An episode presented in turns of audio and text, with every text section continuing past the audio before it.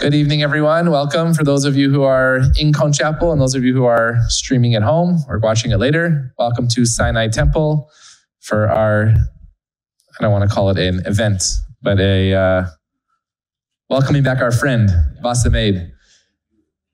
Um, if you saw or didn't see, but we put out a little Instagram reel um, in 2021. I apologize if you're hearing this for the second time, but Bassem Eid stood right here on a Friday night in 2021, and he predicted a lot of the events that we are seeing today. Um, not the actual event of October 7th, but in terms of the uh, Gaza aspects and Hamas leadership, and if things didn't turn around, what could possibly happen. And so it's a, a prophetic voice that we hear this evening. Um, if you have not heard of Bassem Eid yet, and many of you already have, a quick uh, bio Jerusalem based political analyst, now living in Jericho, human rights pioneer and expert commentator in Arab and Palestinian affairs, born in Jordanian occupied Old City in East Jerusalem, whose place of residence became UNRWA, United Nations Refugee Works Agency, refugee camp of Shuafat. His first 33 years, he lived in Shuafat, rose to prominence during the first Intifada, was a senior field researcher for B'Tselem, the Israeli Information for Human Rights in Occupied Territories. In 1996, he then founded the Jerusalem based Palestinian Human Rights Monitoring Group, which we'll hear his story this evening. 2006, assumed the role of chairman of the Center for Near East Policy Research. If you have not heard his voice, you're going to hear it for the first time. It's a voice that you're going to continue to listen to. Uh, if you have not seen some of his articles recently in Newsweek, in the Wall Street Journal with Natan Sharansky, um, really a prophetic voice and what the future can look like if the right leadership changes do occur within the Palestinian Authority and Hamas as well. Um, he has spoken here at Sinai Temple. We just had an amazing uh, dinner with our Angela and David Nazarian teen fellows and their families. He has spoken to our Sinai Temple Israel Center Rabbinical School Fellowship on Zoom, and some of those students are here to meet you in person. Uh, most importantly, a post October 7th voice of uh, what Israel can be, what the relationship between the Israelis and the Palestinians can be. It's entitled Is Peace a Possibility? I'm assuming we'll have more questions and answers at the end of the evening, but Bassem will present for 15 or 20 minutes, and then we'll be able to have a conversation as well. Without further ado, Sinai Temple's friend, Bassem Eid. Thank you. I don't like to hold mics. Do you have? Yeah, please. Start with that. Yes. Yes, good evening to everyone and shalom. Yeah. Great. Thank you. Yeah. No, stand. Thank you, Rabbi Erez, for the introduction and for the invitation. Uh, things, unfortunately, totally upside down right now after the October 7th. Uh, I think that on, on the October 7th, in my opinion, the Hamas proves to the world that they are a genocidal movement, that they are a brutal, barbaric terrorist organization. We use to say that eh, probably many years before the October 7th. But unfortunately, the ears of the international community almost has been closed. They have been deaf. They prefer a deaf ears than an opening ears. This is the policy right now of the international community.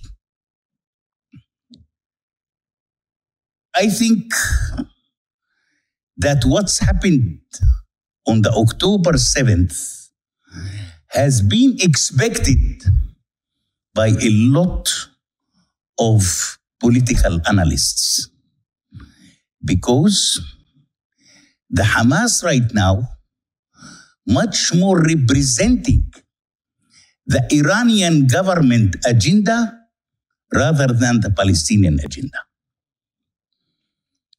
And the Iranians paying a huge amount of money for such kind of agenda.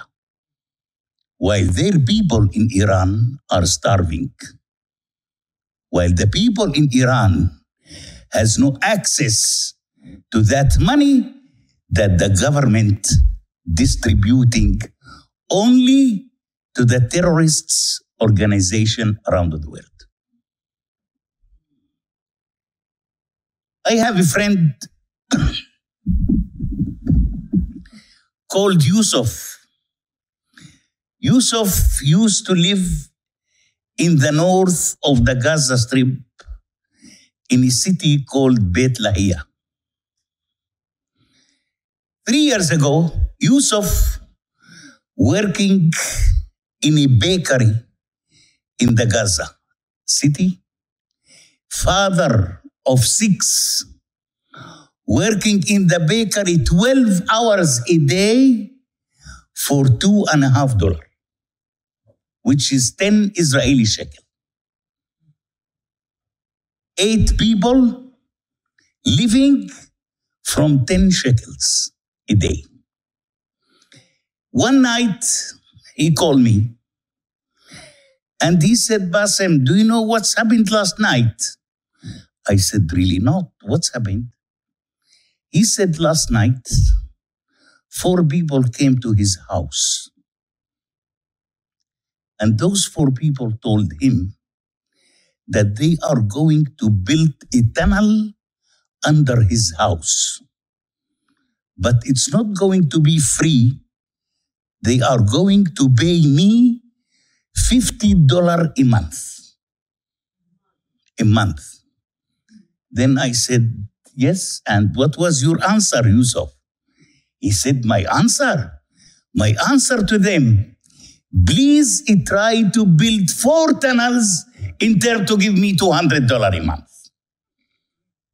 Look how these people using the poverty of their own people.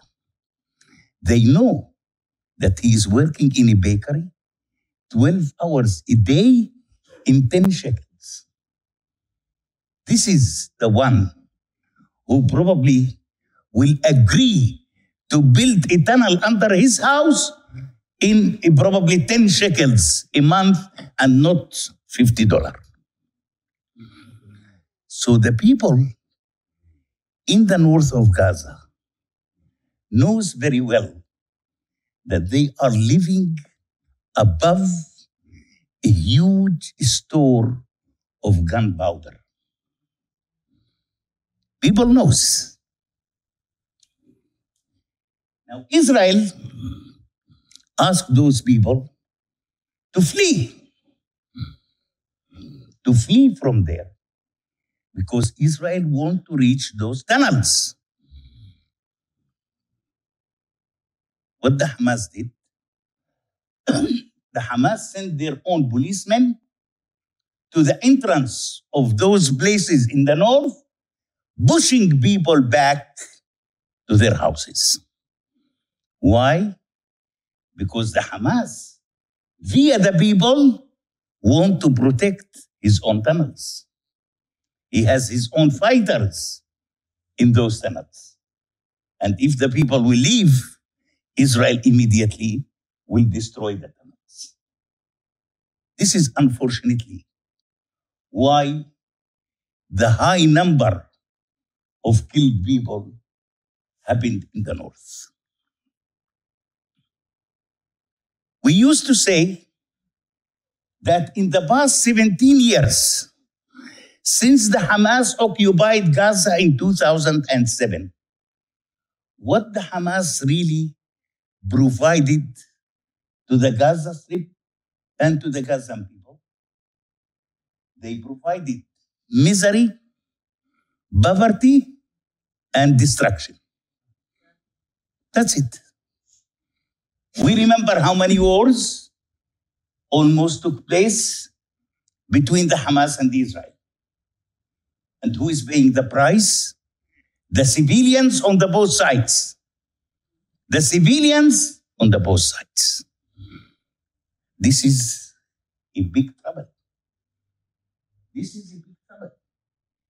The impression today of the people in Gaza that the war that Israel managing there almost coordinated with some Arab countries.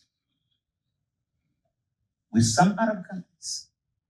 Because Arab countries until today, no one of them asked to stop the war. The opposite.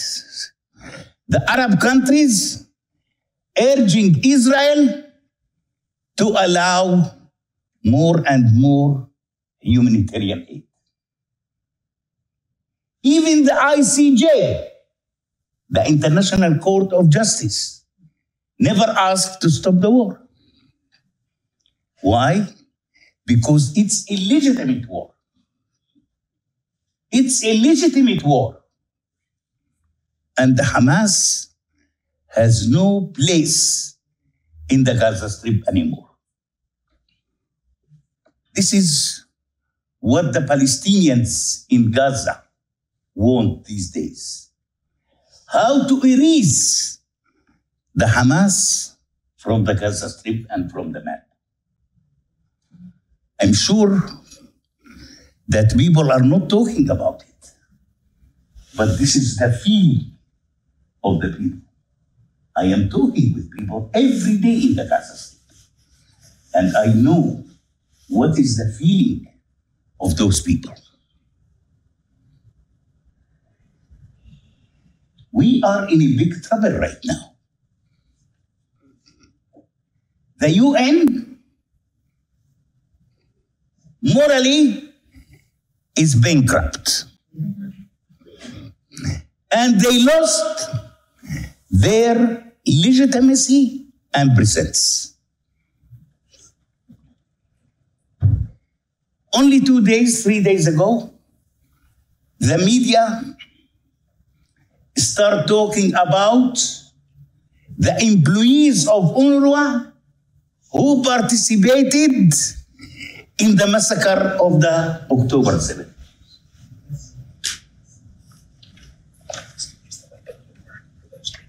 That's what I talk about it one week after the October 7th. I talk about it. And which kind of employees? We talk about teachers. We talk about teachers, not workers. Teachers from Jabalia who start running by their bicycles after the Hamas people to abduct and to rape and to kill and to steal. Right now, UNRWA said that the employees who participated in the attack, in the attack only 12. Mm-hmm. I bet you that they are over than 100. And I know very well. Now the United States decided to stop the funding of UNRWA. you know how much money the United States donating every year to UNRWA? 300 million. 300 million. We need Trump back. We need Trump back to stop the aid to UNRWA. We really need him now. Now there is an investigation, but I'm a person who don't believe UNRWA. And the problem is that UNRWA is going to investigate itself. That's also another disaster. And who should have to be blamed on that? The donors. The donors shouldn't have to accept that UNRWA investigating itself. An outside committee you need to do such kind of job. Now let us go to the hostages. I am wondering what we, the Palestinians, are really benefiting from holding 136 hostages in Gaza. What that's really benefit the Palestinians? Show me. To release the Palestinian prisoners, all of them from the Israeli prisons, that's impossible. That's never happened. Even if the hostages are 2,000. Recently, some demonstrations took place in Gaza by Palestinians calling to release the hostages. You couldn't ask to stop the war while you still holding 136 hostages. How it could be? Who is calling to stop the war against Gaza? Only the Hamas. Only the Hamas. Even not the Palestinian Authority in Ramallah. Only the Hamas. How it could be? I remember during the first deal of the hostages, three months, eh, probably two months ago, Ismail Haniya in Qatar, in Doha, from his six-star hotel, made a press conference. And he called it the speech of victory. Listen to the speech of victory. What he said among the others that the enemy comes down to our terms. But he never told us what are the Hamas terms. After 15,000 people has been killed, after 30,000 injured, after half of Gaza has been destroyed, you are calling this a victory? If the victories, if our victories like that, imagine how our defeat is going to be.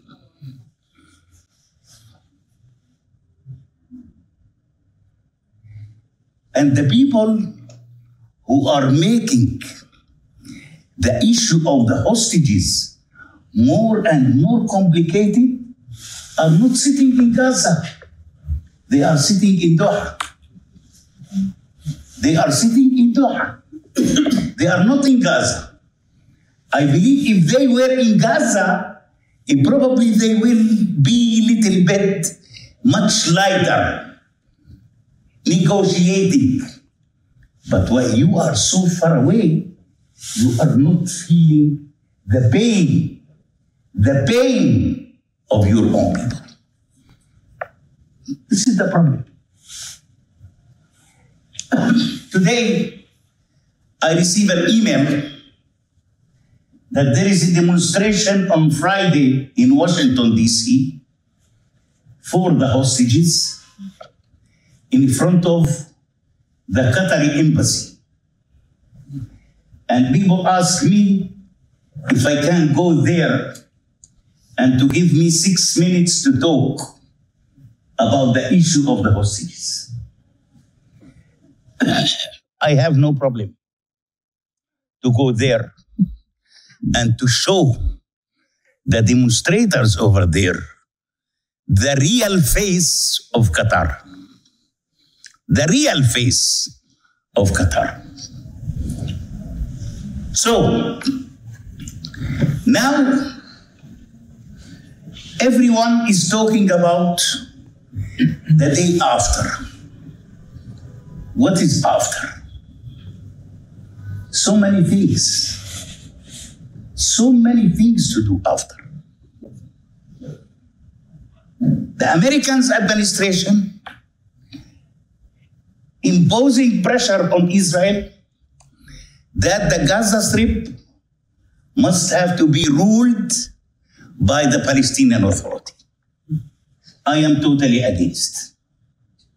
I don't think that the Palestinian Authority can rule the Gaza Strip. My suggestion to the Israeli government let the people in Gaza rule themselves by themselves. Let us take this case as a test case. Let us give them the chance. The Gaza Strip is divided to five different districts. Each district has its own tribe. Let those tribes rule themselves by themselves. I believe that the people eh, probably will obey the tribe rather than obeying government or president.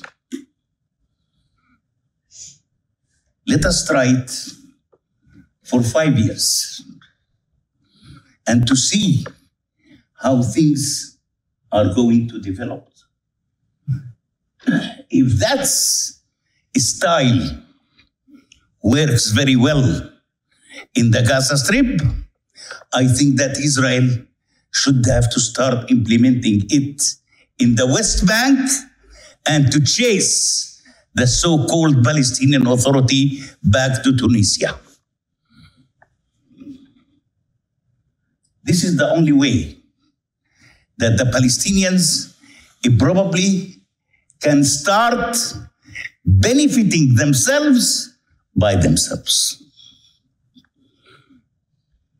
And I told the Israelis that if the Israelis demanding security from those tribes, Israel should have to provide a good economy. Economy is very important. Without economy, people couldn't function. A tribe couldn't function. We need a strong economy here. Now, I heard recently that the Israeli government start contacting those tribes. And Israel also asked Egypt to be involved in this issue. Because the Egyptians knows those tribes very well. And they can contribute from their own experience towards that. Let's hope that the tribes will accept it. Let's hope that Abbas in Ramallah is not going to threaten those tribes or to kill them or to harass them or to do something wrong to them. Because Abbas don't want anyone to rule the Palestinians except himself. So while we are trying to bring probably some solutions towards the conflict, I think that there are others who are trying to add oil to the flame. Among them is the Palestinian Authority.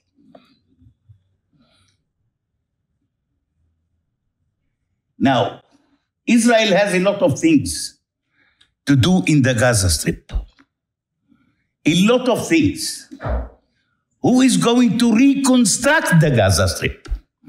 Friends, right now, over than 67% of the Gaza Strip almost destroyed. Over than 67%. Who is going to reconstruct the Gaza Strip? Who is going to change the mentality of the people who suffered for 17 years from the oppression of the Hamas. A lot of things in front of us, but I hope and very soon that Israel will free Gaza from the Hamas. This is the most important thing that we should have to focus on. To free Gaza from the Hamas. Whatever those thug- thugs and gangsters who are running from one campus to another here in the United States, calling to free Palestine from the river to the sea. First of all, I want to tell them that the river and the sea almost dry. So there is no borders here. No borders here. I think that those people are dancing on the bloodshed which is taking place between the Israelis and the Palestinians from their home, from their warm houses in New York and in Los Angeles. These people are not connected to the Palestinians at all. And if you want to free Palestine from the river to the sea, I want to see you in Gaza today. Go to Gaza. I believe if those people will live in Gaza for one week, they will commit suicide. So we know what is really going on. And I don't think that the activity of these people here in the United States benefiting the Palestinians in any way. I don't think that the Palestinians even aware about their activities and the propaganda that they are making here on the campuses. Let us stop right now and give you the opportunity for some questions. Thank you very much. Yes. Thank you.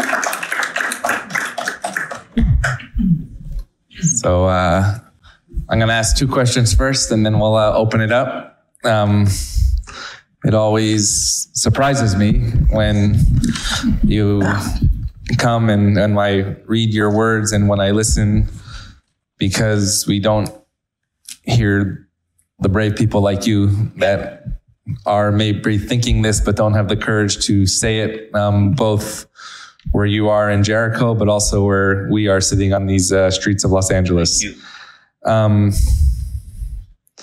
so much.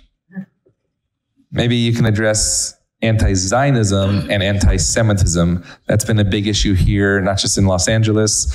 Actually, when you speak about these protests on December 9th, on the uh, third night of Hanukkah here, um, we had our streets literally around the synagogue flooded. Thankfully, we have wonderful security, but it was the church across the street, a Methodist church, that had graffiti that said Free Gaza.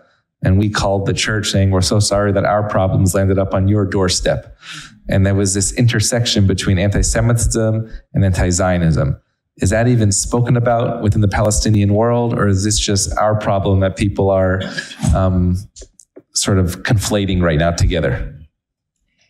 Yeah, unfortunately, there are some people who misunderstanding what's really going on between the Palestinians and the Israelis. And in the meantime, there are people who are on purpose want to create more and more scandal and propaganda to the Israeli Palestinian conflict. In my opinion, outsiders, the conflict shouldn't have to be involved in the conflict. How you can be involved? You are in Los Angeles and I am in Jericho. How you can be involved? Let me do the job. I know how to do the job. And very well. I think, as I said, there are people who are trying to add oil to the flame. And I don't think that the Palestinians and the Israelis need is such kind of people. I think that the flame is very high right now. And we want people to help us in term, in term to calm down the flames which is taking place between the both sides right now. Unfortunately, there are people who are doing it from their own ideology, and there are people who are doing it for financial reasons. As I said, the BDS people, as an example, it probably these people used to be jobless and they found a job forever. because the Israeli Palestinian conflict is not going to be solved soon. Probably, I think that we need another, probably two or three generation in term to solve the Israeli Palestinian conflict. So these people right now developing and growing on the Israeli Palestinian conflict without being involved in that conflict at all. Yeah. So my last question is about democracy. I actually heard a podcast by two young Palestinians, uh, one in Nazareth, who considers an Arab Israeli, and the other who's actually from San Francisco, but lives in Sheikh Jarrah. And they were speaking about democracy, how perhaps the United States should not institute democracy in Arab countries that and then pull back and it doesn't work. And they gave an example, for instance, in Gaza in 2007, when the Bush administration says have democratic elections, and we end up with Hamas, as opposed to the UAE and the Abraham Accords, where it's not necessarily a democracy like the United States, but it works really well for peace. Can democracy work in countries that don't want it? And uh, should we be okay with maybe places that don't need a democracy but can have peace? First of all, the word democracy never ever appeared in the Arab culture. At all not. Still, the Arabs consider the word democracy as a Western culture. As a Western culture. And if you believe in the Western culture, so you are godless. This is what the Muslims believes in. If you believe in the Western culture, you are godless. You are not Muslim. So, to come today and to say that the American administration want to implement democracy in Palestine, I don't believe that because we know how the American administrations supported the dictatorship in the past. Saddam Hussein was supported by the Americans and supported by all of Europe as a dictator, not as a democratic leader. So the West knows that democracy never ever appeared in the Arab culture. And they are just using it as a kind of a design for their own people. That you see, we are spending X budget yearly to create democracy, to create pluralism, to create human rights. But they know in the meantime that none of these three important things will be implemented in the Arab countries. Okay, we're going to pass it to everybody here. Uh, we're going to ask for questions, not comments, um, and we'll uh, go from there.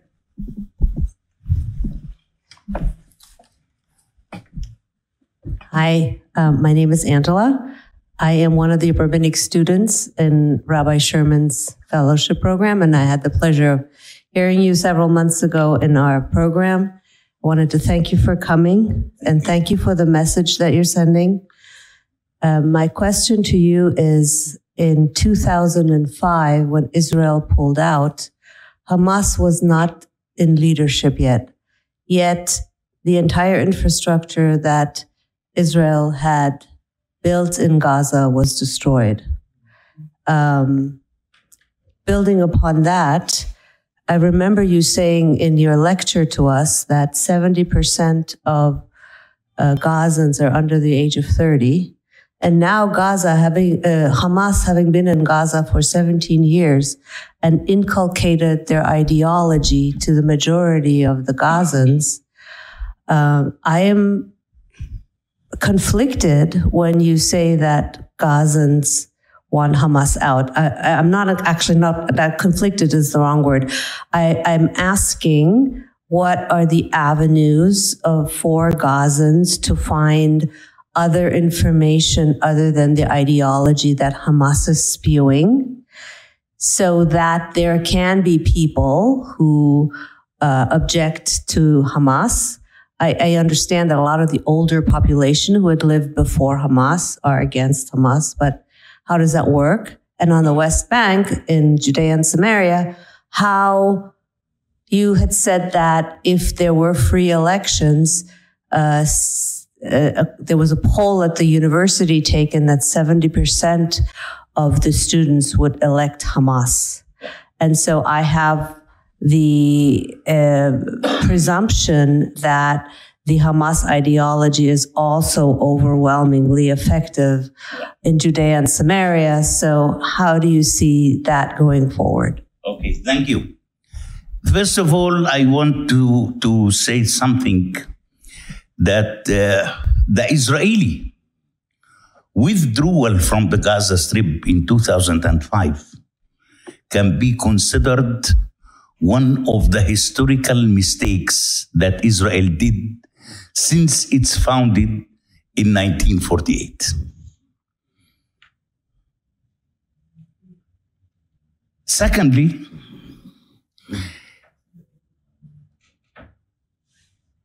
Israel, in the meantime,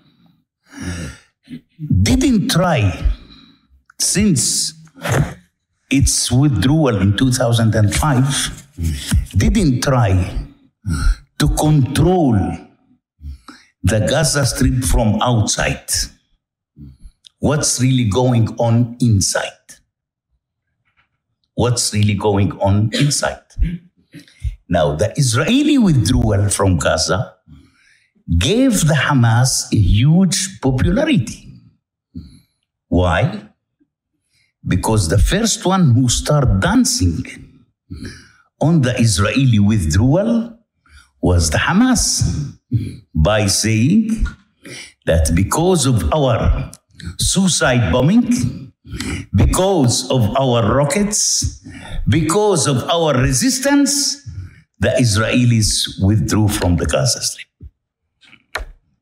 Few months after the Israeli withdrawal, there was elections among the Palestinians, and this is how the Hamas succeed to win 70% of the Legislative Council seats. This is what's happened. I believe if the elections in, 90, in, in 2006, if those elections will take place without the Israeli withdrawal from Gaza, I don't believe that the Hamas will win it. So, this is something that Israel also should have to calculate it much better. Much better. Secondly, you talk about the survey which is took place in the West Bank that over than 70% supporting the Hamas. I want to tell you that this number is decreasing day by day. And in the recent uh, uh, surveys, it's became something like 36%. 36, which is less than the half. I think that during the day, people are trying to realize more and more who is responsible on the destruction of the Gaza Strip these days. I think that there is a lot of talks, there is a lot of criticism starts developing among the Palestinians publicly against the Hamas. Publicly against the Hamas. I think I, I heard one Palestinian, one Palestinian from Ramallah. He gave an interview to a local TV in Ramallah by saying how it could be that the Hamas succeed to build 700 kilometers square of tunnels and they didn't succeed to build one shelter to the people in Gaza. How it could be? This is something giving me a huge hope, a huge hope when a Palestinian in the West Bank giving a such interview to a local TV, not the CNN, not the Fox News. That's giving a huge hope. And I think that recently, I believe some of you heard that some demonstrations in Gaza start taking place, calling the Hamas to release the hostages. Calling the Hamas to release the hostages. I think that people slowly, slowly start waking up and start looking much more deeply towards the new future that they are expecting. Down the row. Thank you so much. Um, I I have I want to follow up on what you're saying, and then I have another question. And yes, we've seen on the internet a number of of people um, speaking up against Hamas and to release the hostages. And it seems very promising, but for one thing, is this an act of self preservation or is it an actual change of an ideology that seeks to destroy the Jewish state? That's my first question. But the Jewish state that would be Israel. Uh, can you repeat the question again, please? Are they uh, are they protesting? Are, are they saying release the hostages to just basically save themselves physically, or how does that relate to Israel? Right. So I'm saying, ooh. Yeah. So, so what I'm saying is we we've seen these protests, and the protests obviously mean that Hamas no longer has control. Otherwise, they wouldn't be able to protest, which is great.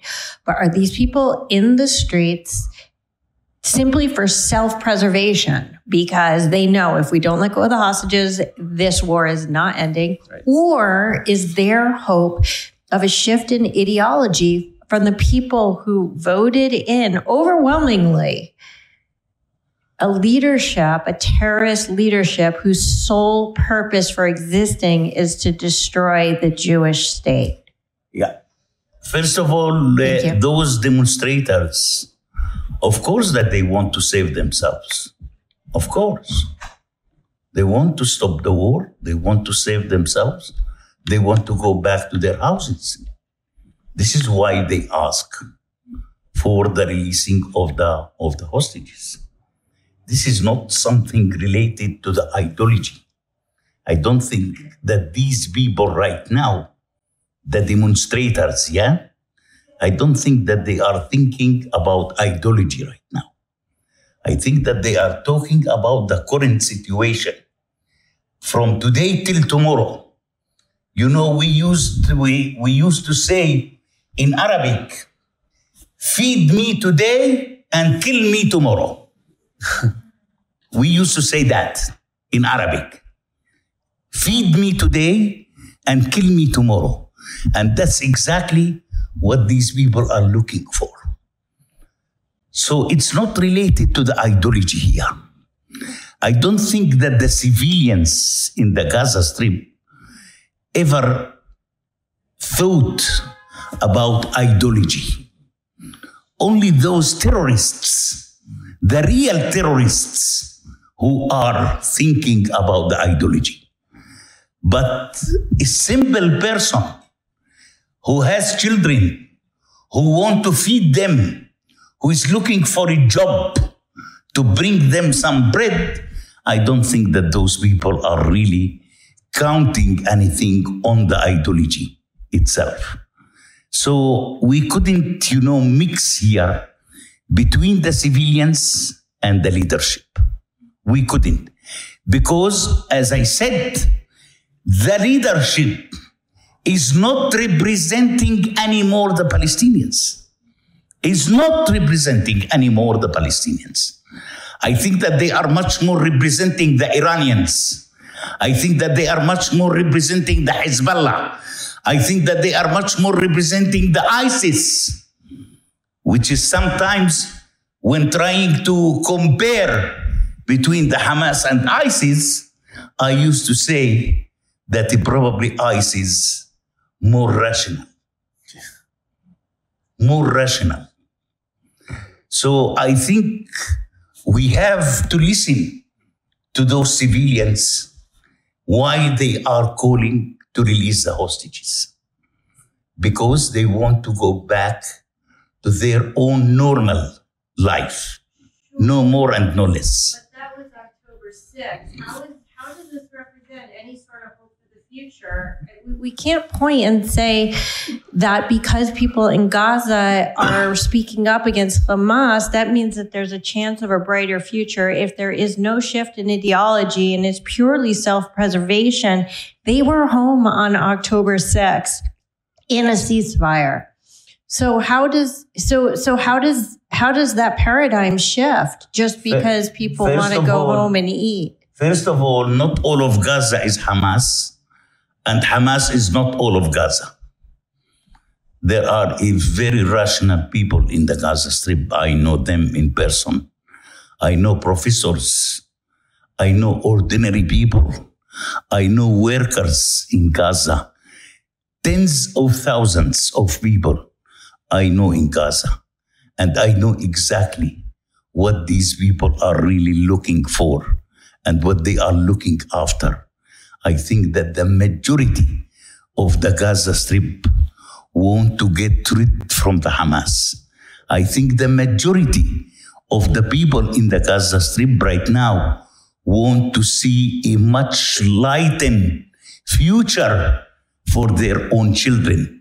I think that the majority of the Gaza Strip right now want eh, probably to flee from Gaza to another country around the world. The majority want to flee from Gaza these days, these days. So I believe that they should have to be a little bit patience. And I believe that probably Israel will do the job. Israel will do the job. And only Israel is the country in the world who is able to do the job right now and to free those civilians people from the Hamas. It, Tori.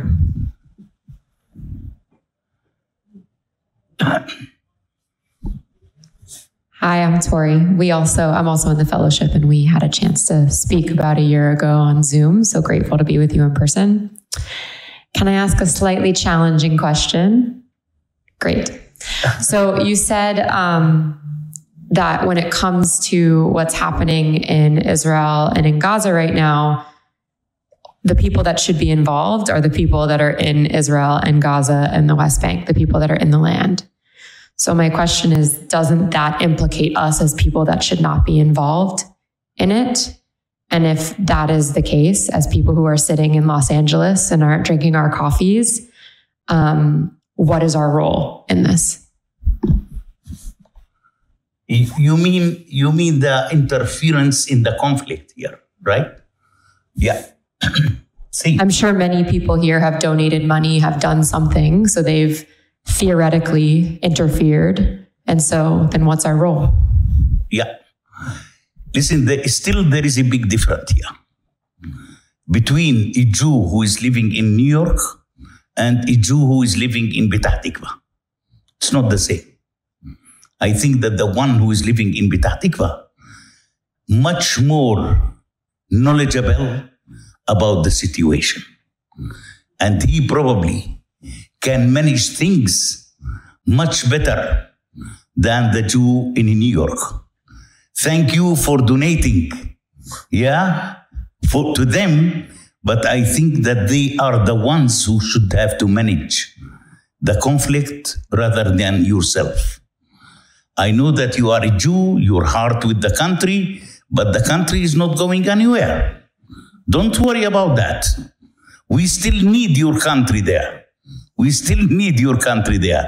So I think that still I believe that the conflict has two faces here the Palestinians and the Israelis. And I think that both of them, one day, one day, will be able to solve it. As I said, we probably need two or three generations, which means probably another 75 years. We will be probably a charismatic leader will be born and he probably will be able to solve it. But I still believe that the people who are living over there are the one who has the responsibility in solving the conflict. Yeah. Fine. Last question. Yeah. Okay. We're gonna do one more question. What, maybe can we do two? Two. Okay. and then uh, afterward, we'll have time. Right behind. Hi, um, uh, my name is Shahira Badran. I'm actually from Egypt. Welcome and From thank you. Egypt. Yes. Ahlan wa sahlan. Ahlan bik. oh, thank you very much. Um, I just I'm very interested in your uh, proposal about um, uh, people in Gaza ruling themselves. I didn't know that there were five districts and five tribes. So how do you envision them ruling themselves? I mean, for me. Um, to envision that there must be somebody who has some kind of power or, or an army or, or uh, somebody who has an authority to maintain law and order. So, so how do you envision that uh, moving forward, and how can Israel implement that? Thank you. Usually, tribes has power. They don't need guns. They not need you know anything. They they have power. Uh, I know. Uh, in the West Bank, as an example, when somebody killed somebody, yeah, and then huge catastrophe took place in the place, yeah. Then President Abbas calling one of the head of the tribes in the West Bank, asking him to be involved in the killing.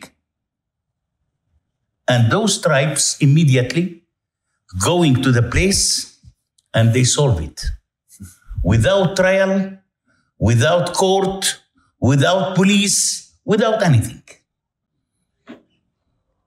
It looks like that there is a, a, a, a, price list. A price list. If you killed, you have to pay one million shekel. If you injured, you have to pay a hundred thousand shekel. If your house has been de- uh, uh, burned by the other side, you have to pay X money. There is a list of prices. So these people has power. These people, the tribes has power. We know that from as, as an Arab, as a Muslims, we know that since I was a child. I know that the Bedouins, as an example, yeah, the Bedouins are very strong people, very strong people. In any case of killing, we can see Bedouins are going over there and solving the issue. I want to tell you also that probably 70% of the Gazan people are Bedouin originally, are Bedouin. These people came from Rahat in the, in the south of Israel. These people eh, in, in 48 ran away yeah, from Rahat to, to the Gaza Strip. So originally these people are Bedouin. And the Bedouins are very strong people who are keeping their own customs and their own traditions. So I believe that those people eh, probably will be able to rule Gaza much better than any other political movement. Maybe somebody from this section, Howard. I'm curious. Just a microphone for people at home too. So, in a couple of weeks, we're going to hear Donniel Hartman, who's coming to the synagogue. And I'm sure that people will ask him about the sentiment of the Israelis about the war. A couple of, when he, we, he came on a podcast, I mean, a Zoom, a couple of months ago, and he said most Israelis are behind this, behind the Israeli government. But then I sense that there's some dissension. And given the um, animosity that people have towards Netanyahu and the desire to free the hostages as soon as possible, what do you see has changed, if anything, in terms of the sentiment of the Israeli population towards this war? I didn't understand the question. Has uh, the sen- has the feeling of the war changed in the last 114 days as we just want the hostages freed? In the beginning, it was we support you know Netanyahu and the war. Has that changed in Israel? Do you think from See. Israelis? Uh, the Israeli public opinion it probably can be changed 2,000 times each minute. yeah. I'm living there and I have a lot of friends. Yeah. yeah. Secondly, no doubt that the hostages is the most important issue right now. The most important issue. Because we are talking about 136 and they said that probably only 106 are still alive. And there is another 30 who might be killed. Still, things are not clear. How many people are really still alive under the Hamas? The Israelis also demonstrating in Tel Aviv, calling for new elections. How you can make new elections while you are under a war? How? How the army who is who is fighting in Gaza can vote? How? Listen, something, sometimes stupid people, yeah, standing up among the Israelis and start talking, you know, bullshit, as they said in Hebrew, yeah. it's bullshit. Come on. Let us try to focus. Let us try to focus. Let us try to focus, first of all, on the war. Because this war is, in my opinion, it is the second war of independence. The second war of independence. I am a Palestinian, but also I want to see peace we saw a lot of wars in our life. We saw more wars than peace in our life. It's enough. It's enough. We should have. I told the Palestinians that you should have to support the war right now against the Hamas in Gaza. I am telling the Palestinians. And the hostages is also very important. But elections or to ask Bibi Netanyahu to resign. Come on. This is not logic. Yeah. This is not logic. You can change your opinion, but not so fast. Not from today till tomorrow. Try to be patient. Think about what you are really think eh, eh, want. So I think that some demands just should have to be trashed in the garbage. And some demands, those who are demonstrating for the releasing of the hostages, I am totally with them. I totally agree with them. They should have to do so. You know, when I heard that in Erez, a checkpoint on the north of Gaza, when they went to demonstrate and they stopped the humanitarian aid to enter to Gaza. I am with that. I am with that because everybody knows that 90% of the humanitarian aid is given to the Hamas over there, not to the people. So let us stop them. Let us stop it. People in Gaza told me that the Hamas confiscating the humanitarian aid and on the next day they are selling it in the black market. I know there are a lot of other questions. We don't have time right now. Maybe after you can chat with some people. I want to respect Bassem's time and energy.